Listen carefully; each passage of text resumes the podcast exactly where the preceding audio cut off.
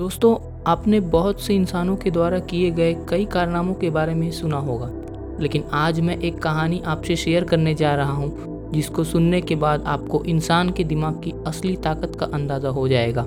मैं बात करने जा रहा हूँ मिरेकल मैन की, जिनका असली नाम मॉरिस गुडमैन है, जो कि अमेरिका के रहने वाले एक कॉलेज ड्रॉप आउट थे।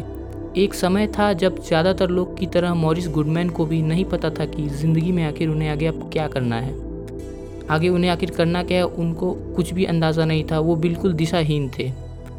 ठीक तभी एक दिन उन्हें लाइब्रेरी में एक बुक मिली जिसका नाम था थिंक एंड ग्रो रिच। जैसे जैसे वो इस किताब को पढ़ते गए, तब उन्हें सबकॉन्शियस माइंड और इसके क्षमताओं का पता चलता गया, और वो धीरे धीरे अपना गोल बनाते गए, और कुछ ही सालों में देखते देखते उन्होंने करोड़ों का बिजनेस खड़ा कर लिया। लेकिन कहानी यहीं ख़त्म नहीं होती है, रुकिए ज़रा। एक सफल और अमीर इंसान बनने के बाद मॉरिस ने खुद का पायलट लाइसेंस लिया और अपना पर्सनल हवाई जहाज़ भी। एक बार मॉरिस अपना जहाज़ उड़ा रहे थे, तभी कुछ तकनीकी खराबी आने के कारण उनके जहाज़ का इंजन फेल हो गया। उन्होंने बहुत कोशिश की जहाज़ को सेफ़ लैंडिंग कराने की, लेकिन सफल नहीं हुए और उनका हवाई जहाज़ क्रैश हो गया और ज़मीन पे आके बुरी तरह से ब्लास्ट हो गया, जिसके कारण मॉरिस बुरी तरह ज़ख्मी हुए और वो खुद से सांस भी नहीं ले पा रहे थे। लोगों ने किसी तरह उन्हें हॉस्पिटल पहुंचाया, जहां डॉक्टर ने उनकी हालत को बहुत ही गंभीर बताया। उनकी रीढ़ की हड्डी तक टूट चुकी थी।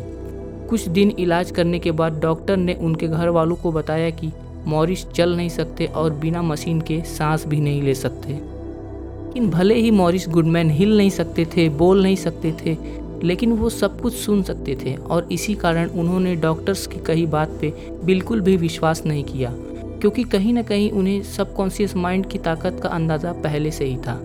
उन्होंने मन ही मन में ये तय कर लिया कि ये डॉक्टर्स कौन होते हैं मेरा भविष्य तय करने वाले, और उन्होंने खुद से ये संकल्प लिया कि आज से ठीक 3 महीने बाद मैं खुद अपने पैरों पर चलकर हॉस्पिटल से बाहर जाऊँगा।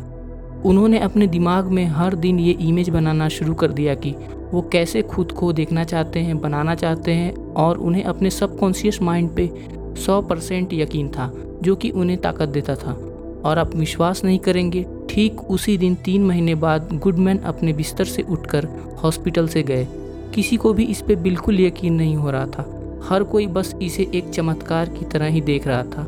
डॉक्टर्स को भी इस पे विश्वास नहीं हो रहा था कि ये कैसे पॉसिबल हुआ, और उसी के बाद दुनिया में मॉरिस को एक मिरेकल मैन के नाम से जाना जाता है। आज मॉरिस एक मोटिवेशनल स्पीकर हैं और पूरी दुनिया को अपनी कहानियाँ सुनाते हैं और सबकॉन्शियस माइंड की ताकत को बताते हैं। हम सभी जो चाहें कर सकते हैं अगर हम अपने सबकॉन्शियस माइंड को समझें और दिल लगाकर अपने काम को करें। तो ये थी आज की कहानी। अगर आप कोई कहानी शेयर करना चाहते हैं और चाहते हैं कि मैं लोगों से उसे शेयर करूं, लोगों को बताऊं, तो लिंक डिस्क्रिप्शन में है, आप संपर्क करें। धन्यवाद।